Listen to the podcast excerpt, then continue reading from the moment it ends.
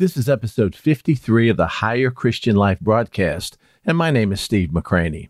When we look at the condition of our world and the spiritual temperature of the church, the clear assessment is that we need revival. Now, not a revival meeting or a revival as a once in a year event, but a revival akin to an awakening, like our nation has experienced in the past. It's a recapturing of lost spiritual ground.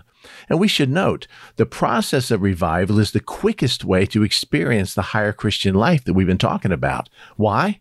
Because the definition of a revival is a spiritual awakening from a state of dormancy or stagnation in the life of a believer. And this spiritual awakening comes from a resurgence of faith in the believer. Now, not faith for salvation, but faith in the word and character of God.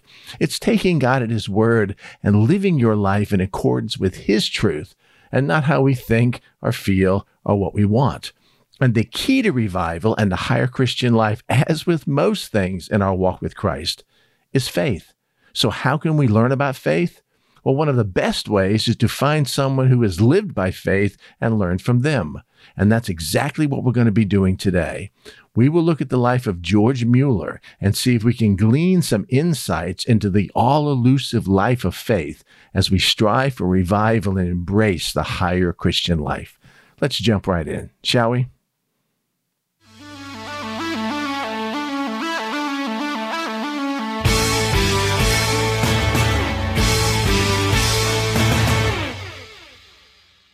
You know, it has been kind of a, a, strange time we've been going through the last several months.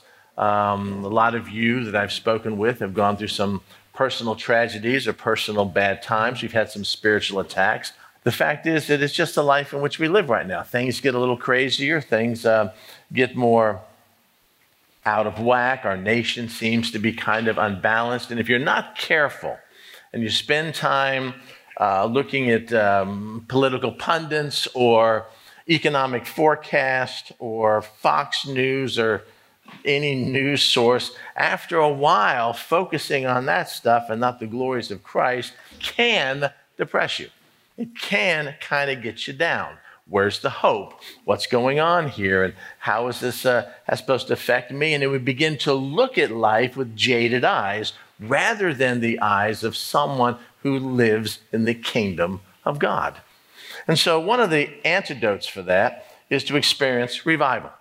And we're not talking about a revival or a revival service. If you grew up in a Baptist church like I did, revival services are once a year kind of special events where we hire this professional hitman to come in and share the gospel to people we're afraid to share the gospel to. And so, what we're supposed to do is bring our lost friends to church for the first time we've asked them in a year to come to church for a Sunday through used to be a Sunday, an entire week service, and they, they, it's like Sunday through Wednesday now, and sometimes it's even less than that. And so he preaches evangelistic messages, and we let somebody else pretty much do what we're supposed to be doing. And as we talked about last week, as I prefaced giving you the book um, uh, about evangelism, one of the reasons why it's so difficult for us to share Christ is because we're stagnated spiritually. We're, we're struggling with our own problems and things going on in our own life, and the joy that should be bubbling up in us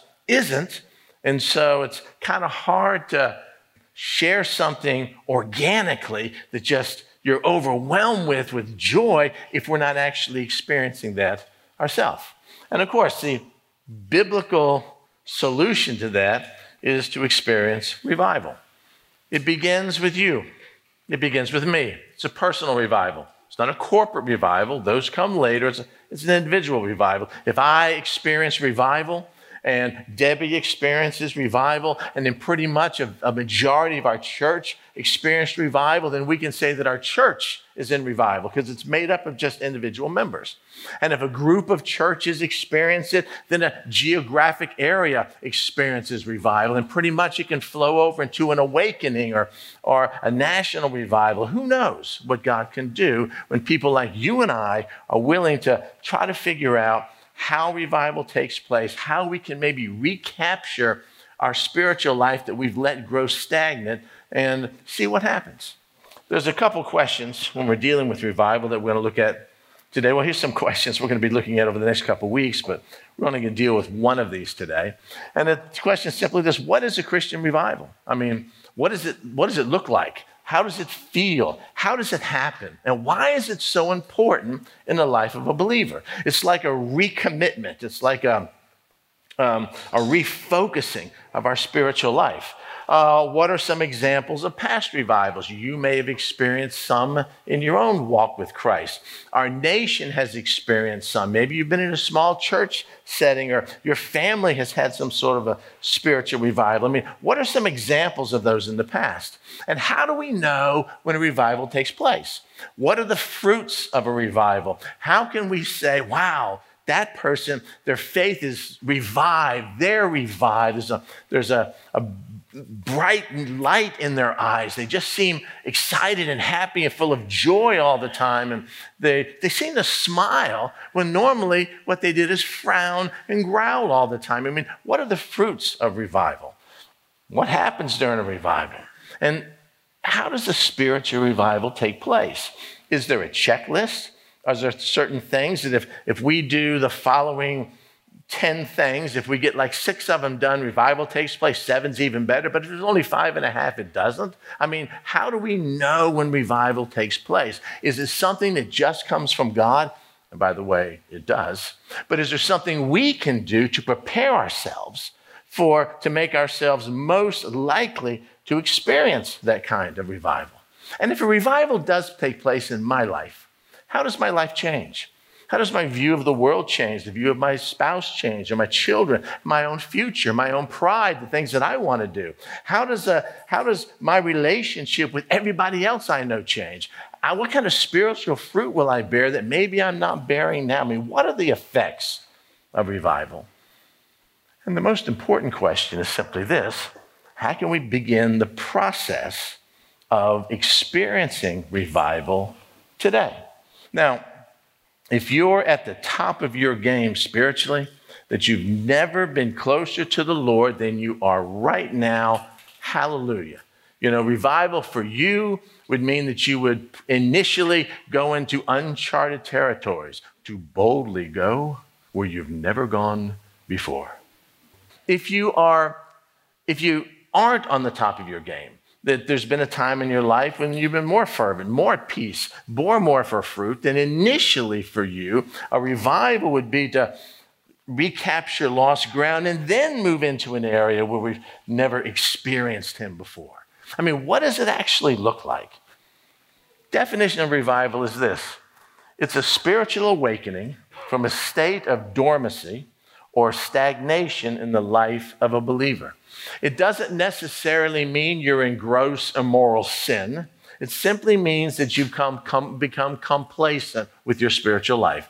We would call it lukewarm with your spiritual. You have plateaued in your spiritual life. Yes, I remember when it was better at one point in time, but I also remember when it was much worse, and I'm kind of okay where it's at right now. And uh, when that happens, what we need is like a jump start to move us back out of complacency, out of apathy, into a time of, of spiritual awakening. Let me read to you just a little bit of what a Christian revival is. It says spiritual revival, or revival refers to a spiritual reawakening from a state of dormancy or stagnation in the life of a believer. We got that. It encompasses the resurfacing of a love for God, an appreciation of God's holiness, a passion for His Word and His church, a convicting awareness of personal and corporate sin, of a spirit of humility, and a desire for repentance and growth in righteousness. Well, that sounds like what happens when you first get saved. And revival invigorates and sometimes deepens a believer's faith, opening his or her eyes to the truth in a fresh, new way. It generally involves the connotation of a fresh start with a clean slate, marking a new beginning of a life lived in obedience to God. The most exciting part about revival is it breaks the charm and the chain and the power of this world, which has a tendency of blinding the eyes of men and generates in us both a will and a power to live in his kingdom and not in this kingdom. There are individual revivals and there are corporate national church revivals. For example, in the United States, the first great revival, called the First Great Awakening, produced an upsurge of devotion among Protestants in the 1730s and the 1740s. Do you remember reading about that? And carved in our nation a permanent mark on America religion. Bars would shut down. People refused to work on Sundays. Crime in various cities, once revival took place in the first and second great awakenings, decreased unlike it's happening today because people weren't interested in sin much anymore because they'd had this revival in their heart. Revival resulted from authoritative preaching that deeply moved the church members with a convicting awareness of personal guilt and the awesome, wonderful gift of forgiveness and salvation. Sinners in the hands of an angry God. If you ever read that sermon, is dry and it is in your face and it brought about the first great awakening. Revival, in many respects, replicates a believer's experience when he or she is saved. Think about it. Revival starts with a prompting of the Holy Spirit. It creates an awareness of something missing or something wrong in the believer's heart that only God can make right. Not more Bible study, not going to church more, not more doing things harder that didn't work in the first place, but only that God can make right. And therefore, as with salvation, when we recognize that by the power of the Holy Spirit, we respond in such a way from the heart, acknowledging our need, asking the Holy Spirit to, to fix whatever's wrong in our life, to draw back the veil this world has placed on us so that we can see Him for who He really is and then move forward in a newness of faith. I, um, I need a spiritual revival. I think no matter where you are in your spiritual life, how can it be wrong or not beneficial to know more and love more and be empowered more by God Himself? True? And again, it doesn't mean you're involved in gross immoral sin and, okay, I'm going to go back to my wife. It can simply be a matter of complacency. Yeah, I know I was more devoted to him, but things are tough and I'm tired and I don't have the time. And, and so I'm just going to kind of move on with something else. How does revival take place? What are some of the key elements of revival? Well, the first one, of course, is faith. Faith all of a sudden we trust God for things we didn't trust Him for before. You know, I, I find my happiness and my self worth in raising my children. I find my happiness and my self worth in accumulating wealth. I find my happiness and my self worth in, in, building a business or being really good in this sport or, or some, whatever it is. And then all of a sudden, when our faith changes, we realize that, yeah, those things are good, but my happiness and my self worth and my joy comes from my relationship with Him.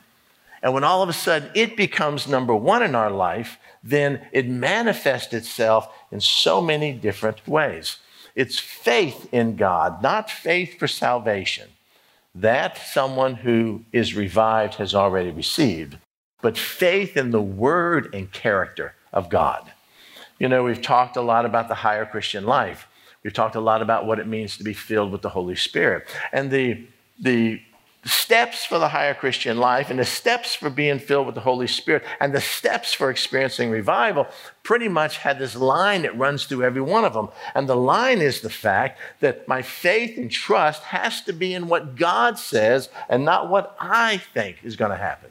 I have to live my life according to the mandates of God in obedience and trust Him and His word rather than live my life my way and ask Him to bless my decisions, my choices, and my wants and what makes me happy. Revival takes place exactly the same way. So today, what I want to do is just look at one element of revival, and that is the idea of faith. The word, of course, is pistis in the uh, in the Greek. And of course, the easiest way to do that is to try to find someone who has walked where we want to walk and learn from them. Now, here's the dilemma, and I've learned this this last year. Here's the dilemma of striving for a higher Christian life, striving for to get back to where you once were. And it's the fact that there's not too many people we know that are doing that. There's not too many people we know that live lives any better than we are, that are closer to the Lord than we are. And so, therefore, when we're looking for a mentor, or we're looking for someone that we can sit down and ask questions of, yeah, well, what about this? And how did you handle that? And, this dichotomy between seeking the kingdom of God and yet having to provide for my family. I mean, how did you work that out in your life? There's really nobody we can ask. Back during the Keswick phase, in the latter part of the 18th century, where revival had taken place. They actually called that the third great awakening. There were tons of people you could ask. You could go to conferences where people were following the Lord with abject sincerity, and God was doing amazing things in their life, and you could actually write them letters, and they would write you back about specific problems. And unfortunately, there's there's no movement like that today. There's there's not a bunch of people that we can do that to, and so therefore it makes us difficult. It makes it difficult for us to practically know what to do because all we can understand from Scripture is theory. But when that theory is played out in the flesh, there's not my father or your father or my pastor or this friend who is where we want to be spiritually because we pretty much hang around people just like us. So, what do we do? Well, when it comes to faith, I know no other man who emulated a life of faith than George Muller. And I do hope that uh, you recognize his name. You know, who is George Muller and why in the world should we care about how he lived? You know, I was born in 1955, so I've experienced the last half of, the, of this previous century. George Muller was born in 1805 and pretty much and died in 1990, or 1898 and lived the entire century. He saw the some of the Great Awakenings. He saw the problem with the Civil War. He um, lived over in England. He dealt with some issues that we can't even imagine, and yet he is the go to hero of the faith in the last several hundred years. And so, before we look at his life, I want to give you a biblical foundation for why it's okay to do this well, you can only look at the life of Jesus or Paul or Peter. No, no, it's not really true. And let me show you why. There's basically two ways to be successful. Uh, as parents, our mentors, what we do is, as a parent, is we try to teach our kids to do the things that we have done that worked well. And we try to teach our kids not to make the same mistakes we made. True? Hey, listen, I, I, know, I know what you're feeling. I felt the same way when I was 17 years old, and here's what I did, and here's how it turned out. You don't want to do that. You don't want to make that mistake. You need to make your own mistakes, but it's crazy for you to make the same mistakes I made. As a matter of fact, let me show you what I did to soar over these mistakes, and maybe you can learn from me. Unfortunately, in our culture today, that seems judgmental. So we don't talk about mentors. We don't set ourselves up as examples. And, even parents have a tendency of, well, they need to make their own mistakes. And I don't really want to say anything because I don't want to judge them. And we fail people when we do that. We learn from others. We learn from them what worked, and we learn from them what didn't work. And if it didn't work for this person, I don't really want to try it. I think what I want to do is hang with somebody who it did work. In business, if you wanted to, um, I don't know, if you wanted to, to start a business and you wanted to take a course for somebody to teach you how to start a business, would you take a course from somebody who was wildly successful or somebody who was doing worse than you? Well, that's kind of obvious. I don't want to learn from somebody who's doing worse than me because what can they teach me? I want to learn somebody who has achieved what I want to achieve. And what they say works for them, boy, I'm going to do. And if I if I say, well, I want to try it this way, and they say, I tried it that way, it didn't work, it's going to be a disaster. Stop. It would be foolish of me to go my own way and not listen to someone who has already been there before me. Works exactly the same way spiritually. It works exactly the same way in parenting, and it is biblical. Let me just show you a couple verses here. Let's look at uh, 1 Corinthians 1:11. what an arrogant phrase in our culture Paul is making here. An arrogant phrase. He says this imitate me. What?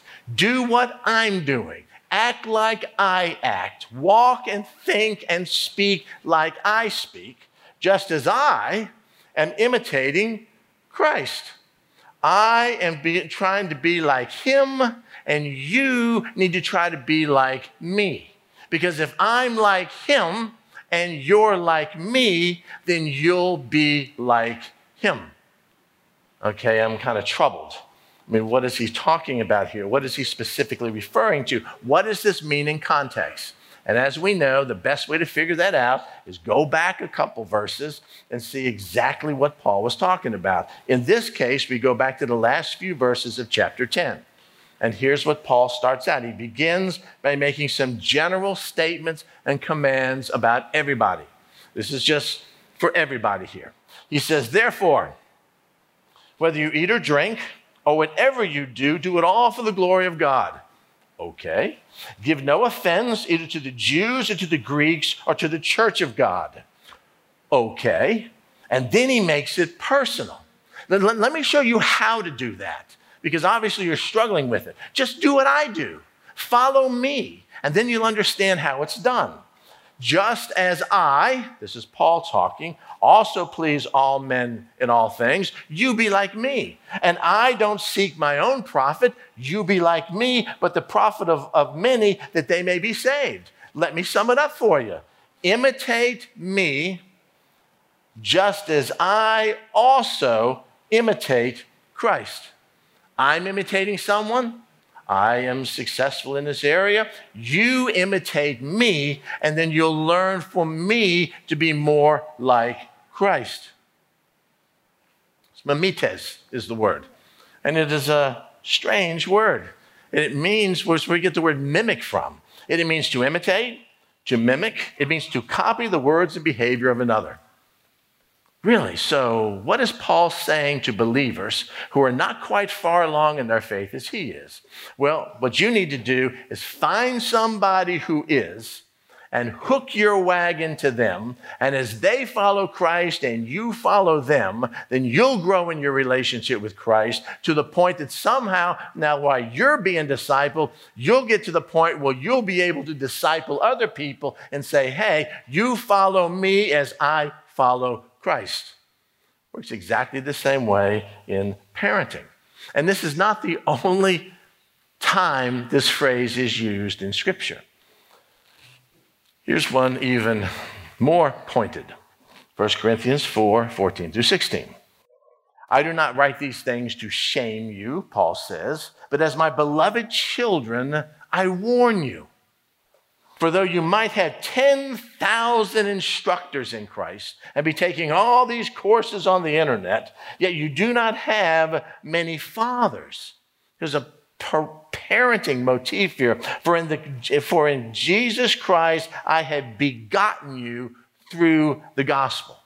Therefore, because I've done that, I, Paul, urge you. Same words he used here in Romans chapter 12, 1 and 2. I beseech you, I urge you, I beg you to imitate me. Imitate me. Don't be like your being, imitate me. Hebrews chapter 6. I love this one. For God is not unjust to forget your work and labor of love, which you've shown towards his name, and that you have ministered to the saints and do minister. You're doing some good things. And we desire that each of you show the same diligence to the full assurance of hope until the end. You are ministering, and we want to keep you ministering even during tough times. But we're doing this because we don't want you to become sluggish, lazy, apathetic slothful. How do I not become sluggish, lazy, apathetic, and slothful? Imitate those who aren't that way. Do what they're doing. Find someone that's on fire for the Lord, that has experienced revival in their own life, and find out how in the world they did it and imitate and copy what they're doing. Imitate not just Paul, but those who through faith and patience are inheriting the promises of God. Get the point? It's a biblical truth. One more. And you became followers, imitators of us and the Lord, having received the word in much affliction with the joy of the Holy Spirit, so that you became examples to all in Macedonia and Achaia who believe. You followed us, you imitated Christ, so much so that you grew in your faith to now others are imitating you. You became an example during great persecution of how believers are supposed to live. So in Macedonia and Achaia and other places where they're suffering what you are suffering, they can look at you and go, yes, that's how a Christian is to respond. So, what can we learn? Well, a couple things. Simply this there are two ways to be successful. I want you to, I want you to think this through. These are very logical statements. Two ways to be successful. One, find someone who is successful and imitate them. Makes sense. I want to be a, um, I want to be, um, I don't know, an Olympic gymnast. Can't think of anything more ridiculous for me. Uh, an Olympic gymnast. So what do I do? Do I find somebody who's terrible at it? Or do I find somebody who has been an Olympic gymnast, won the gold as an Olympic gymnast? And I want to know, how did you do that? I mean, what did you do? Well, I got up every morning at four o'clock in the morning and I put in eight hours a day and this, and I studied this and read these books, and I had this diet that was this way, and I, I hired some other coaches. And if you want to do what I've done, this is what I had to do. It's a good beginning for you. Oh, okay. So if I want to be successful, then I need to find somebody who's successful and do what they did to become successful. It works in the business world. It works as being an apprentice, as a plumber, an electrician, or even as an accountant. You know, uh, this is what you need to do. Um, okay, it just makes logical sense. But there's another way to do it, and that's to find somebody who is a dismal failure. Find somebody who you don't want to be. Find somebody who is not successful and do the exact opposite of what they did. Be successful, I follow those that are successful. To be successful, I don't follow those that are unsuccessful.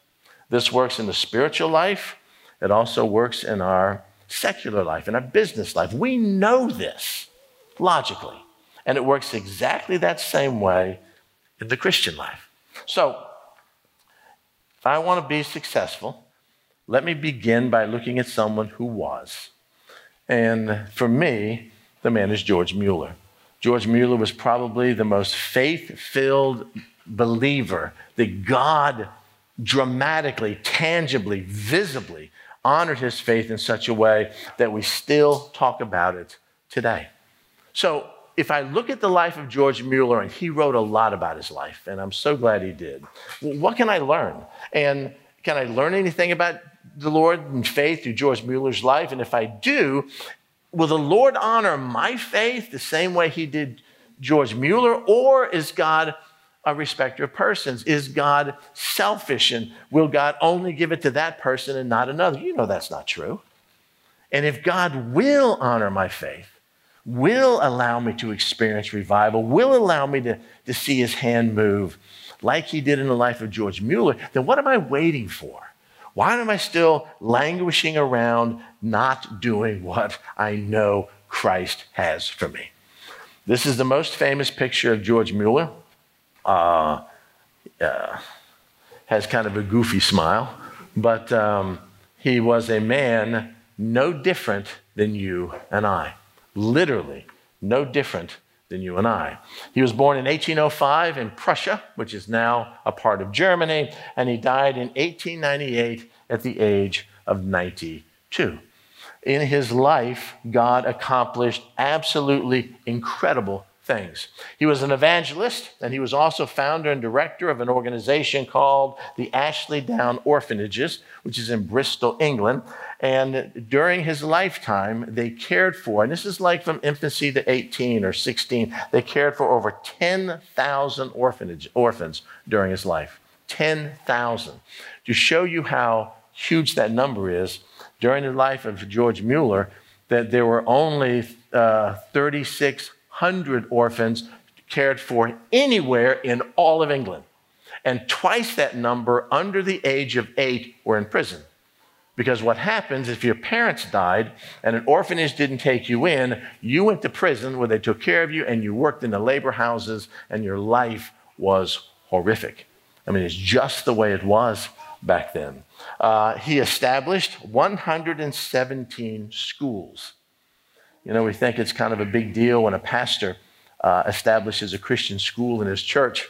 Usually, Christian schools are a drain on the church, and usually, pastors who begin Christian schools, it shortens their tenure as uh, being a pastor because it, it causes problems within the congregation oftentimes. He did 117 of those and offered education, Christian education, to 120,000 children, most of them orphans. You know, in the days of the megachurch, we might not think that's that big a deal, but it was huge back then. He established something called the Scriptural Knowledge Institution for Home and Abroad. We would call that today something like Impact Ministries, because we like short little names. And again, distributed 285,000 Bibles, 1.4 million New Testaments, 244,000 other religious tracts that were translated into 20 different languages. Supported missionaries like Hudson Taylor and many others like that, and did every single bit of this through prayer, through prayer alone. Just prayer. He never solicited, solicited gifts. He never sent out newsletters with pre printed envelopes in them, like, how about it a little this way? He never did any of that. He never told people with a long face how tough it was in the ministry. As a matter of fact, when people would say to him, um, Hey, how are things going, Reverend Muller? How can we help you? He would never tell them. He would simply say, The Lord provides for all our needs and he would wait on God to move. And his life was a time of incredible victories, and it was a time of anguishing trials as God was molding his faith and testing his faith and never once failed him. Although God many times waited until the 11th hour and 59th minute to respond. This is, this is the life of George Muller. It is estimated that during his lifetime that he was involved in the ministries, that he prayed in over $113 million. Million dollars. You and I can't, we're afraid to even ask God to pray in our car payment if things get kind of bad. And we manipulate and try to figure things out and put it on a credit card, take out a loan, we'll worry about it later. Not George Muller. George Muller prayed in a, a huge and unbelievable amount of money back in their times. Let me tell you a little bit about him. He was uh, saved at the age of 20. He was an agnostic. He wanted nothing to do with the life uh, of with Jesus Christ. Somebody took him to a prayer meeting. And at the prayer meeting, God got hold of him and he gave his life to Christ. And so he immediately surrendered himself to missions. And so what he did is he said, okay, I want to go into missions, and I think God is leading me to the Jews. So he joined this mission society that basically ministered to Jews. And while he was there, he realized that no, why am I limiting it to Jews? There's people everywhere that need faith. So what I'm going to do is I'm going to go ahead and resign from this mission society. I'm going to pastor a church, which is the best thing I can do. And I'm going to ask the Lord to send me to the worst place possible so I can set up like a, a, a lighthouse in the middle of darkness to tell other people about Jesus. He was sent to a town called Bristol. Bristol was a, um, it was not a paradise. It's still not a paradise in England. It was a town that had a, a faulty um, drainage system. It was uh, a town that was very poor. It was very blue collar. Uh, there was pollution everywhere. It was really a uh, rather uh, nasty place to live. When he got there, there was an epidemic of cholera that broke out. I thought this was kind of amazing. And his wife, his new wife, of course, was not at the point he was at at this time, was afraid that George was going to catch cholera and die like everybody else was because people were dying by the dozens every single day. And George Muller committed himself to holding hands with those people infected with cholera to pray for their healing. He did get sick. He did not die, but when the cholera epidemic passed in the town of Bristol, this man, this young man, realized that there were thousands of orphans because both parents had died and left these orphan kids that were just on the street, were nowhere to, nowhere to go. There was no social services at that time. There was no uh, foster care at that time. There was nothing. And there were thousands of orphans that were there. And so George Muller and his wife says, we have to do something. God sent us here to be light and darkness. We have to do something. So they created these orphanages, five buildings that were built um, by the Lord.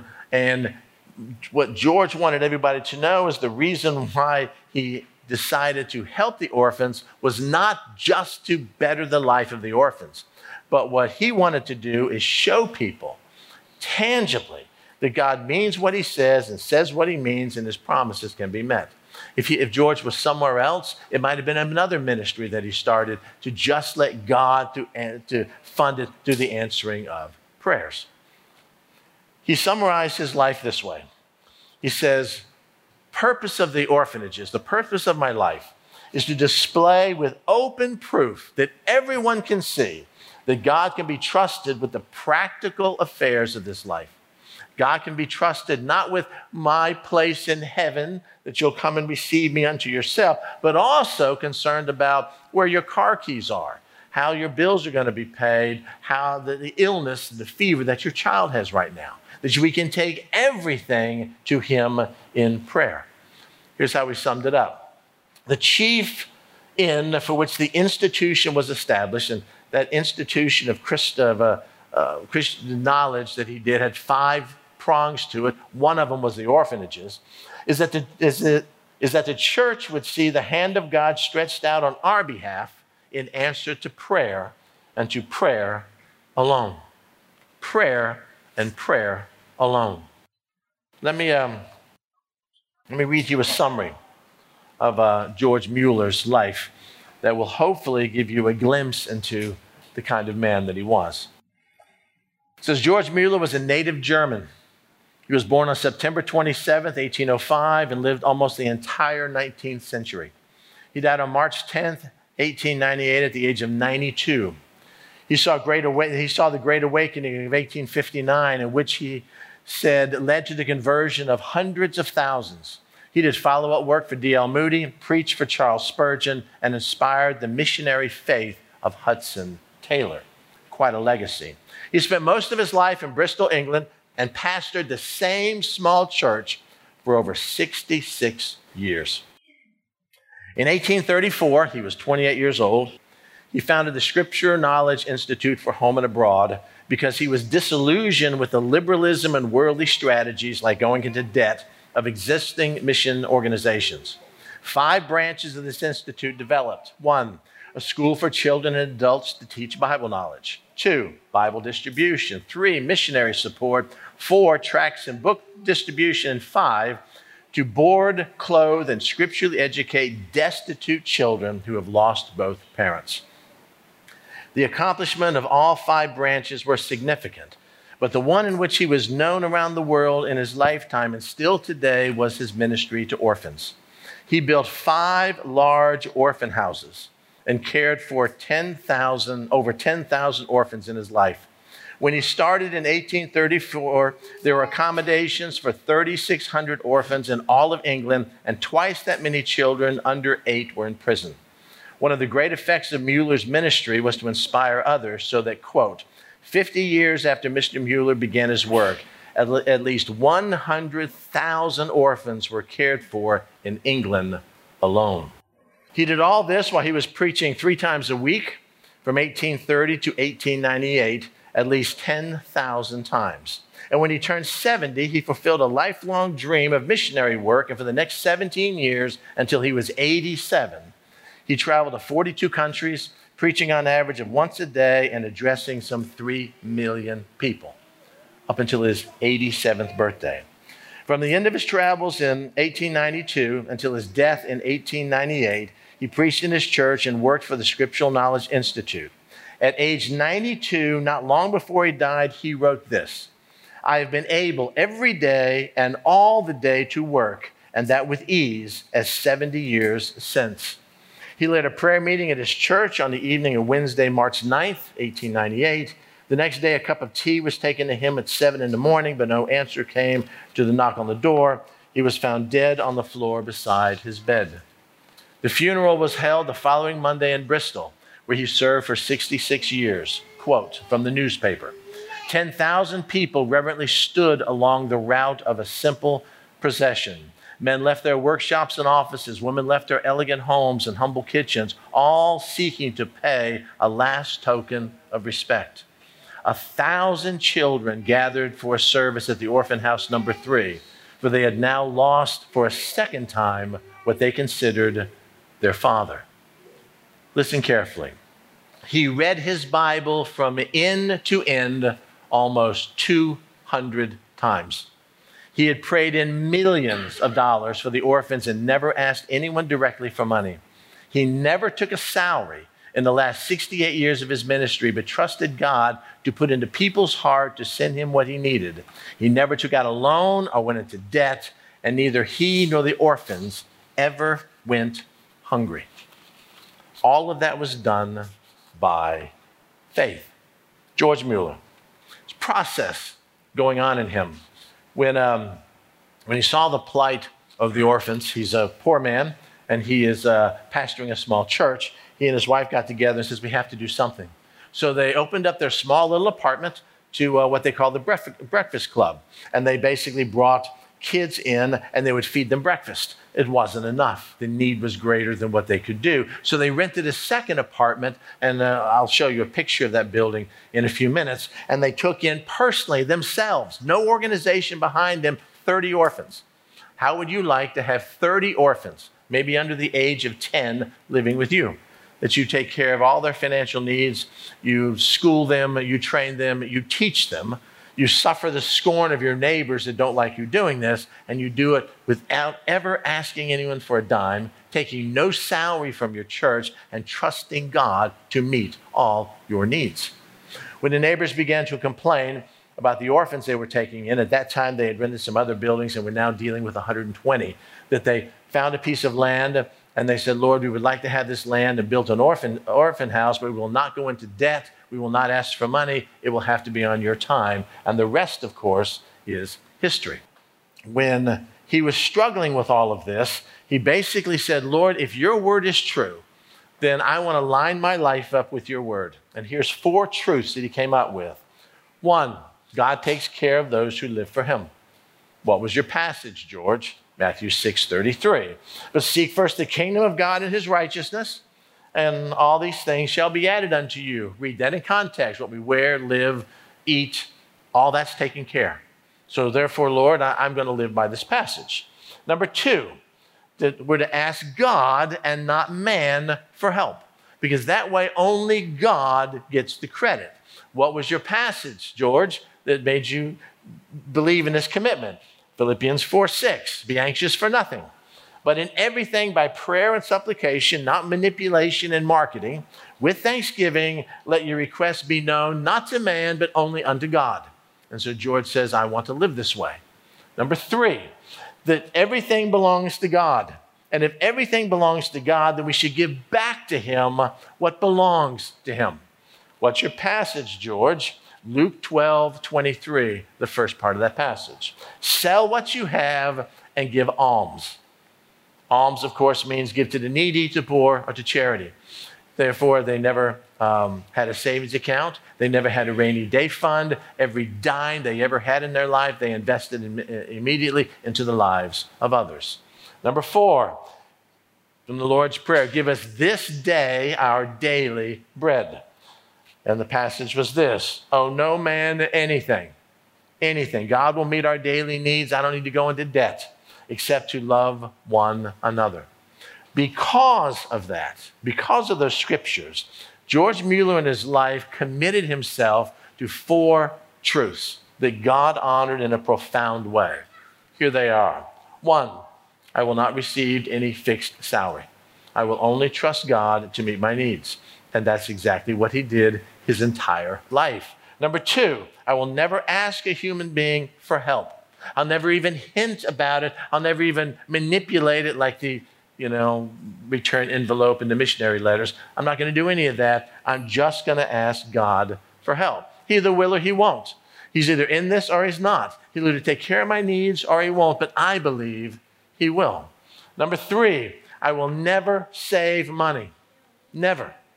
Because I'm only saving money for me. I'm saving money as a contingency. I'm saving my money because I don't believe God will provide tomorrow like He did today. So I need to take matters into my own hands. I will never save money, but I will spend it on the work of the kingdom of God. And number four, I will never go into debt.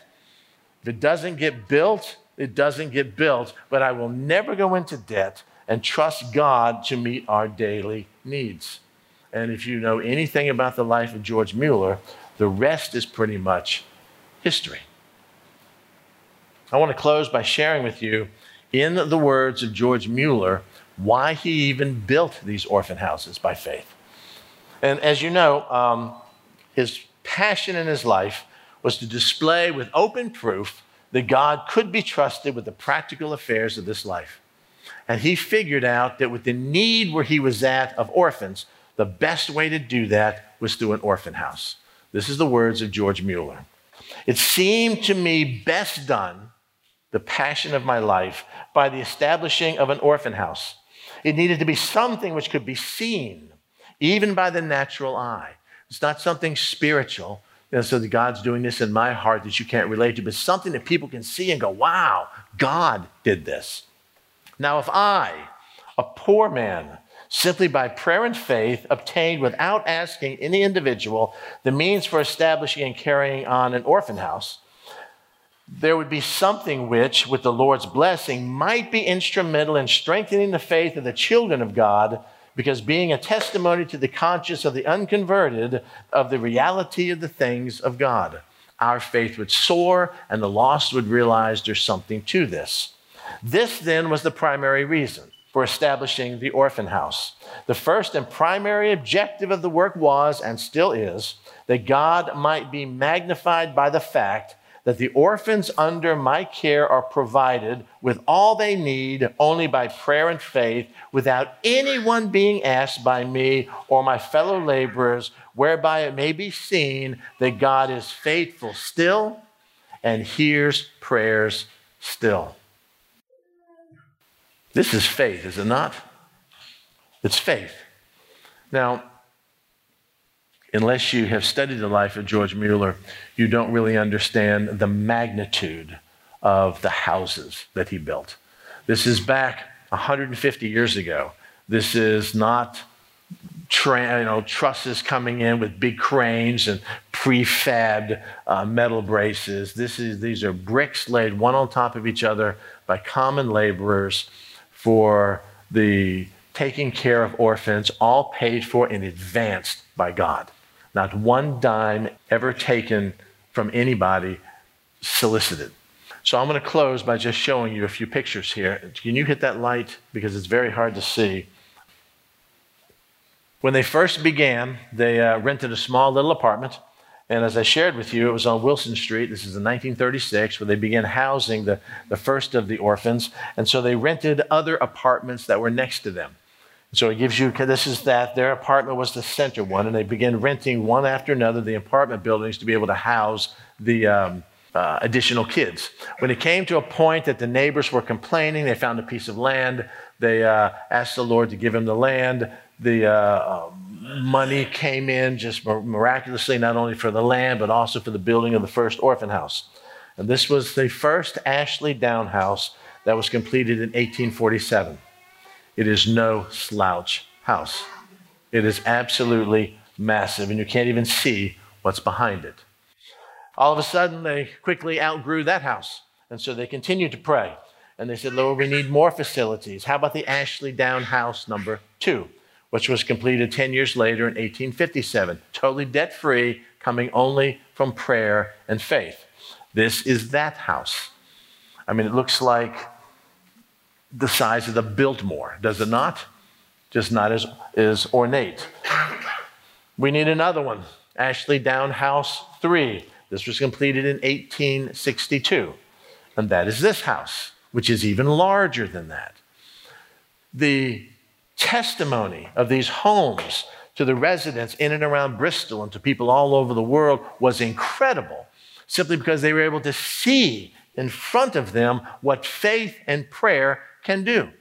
You know, I never really realized how big these houses were. Oh, an orphan house, you know, what am I thinking? Like, you know, I don't know, small little building or something of that nature, like, like we see today in small little orphan houses or converted row houses. No, this is massive facilities. All the employees that came from that, all of those were fed and housed and paid for and educated through the prayers of one man. One man who devoted his life to faith, believing God can do anything he wants to do beyond what we can even ask or think. There were two other houses that were built. I think the easiest way to show you, this was in 1870, just 18, eight years later. I think it's easier to show you on a map here. This was house number one. This was house number two. This, off this way, was house number three. This is house number four and house number five. Can you see how massive they are? This is the legacy of George Muller. And this, if anything, should encourage us that God can do anything He wants to someone who trusts Him and devotes their life to Him, especially in the area of faith. These are the questions that we're going to be looking at over the next couple weeks. Talked a little bit about what revival is. We're going to talk a little bit more about how faith enters into that, why it's so important in the life of a believer, why it's so important in our life, why, how we can trust Him for more than we're trusting Him now, how that passage in Ephesians chapter 3 can become real to us in a practical sense. Now, to Him who is able to do exceedingly abundantly beyond all we ask or think, according to the power that works in us in the church through all generations. If George Muller would have asked me, hey, I think God's going to build these orphan houses, and I was able to see the pictures of them, and you're only going to ask by prayer, that ain't going to happen, dude. They're never going to happen. I mean, it's just, that's never happened. It's never going to happen. And you're just an ordinary pastor, poor man. There's nothing special about you who decided to trust God. And yet, look what God can do. And I believe he can do even greater things than this once we once he finds someone is willing to submit themselves to him as he was. Amen?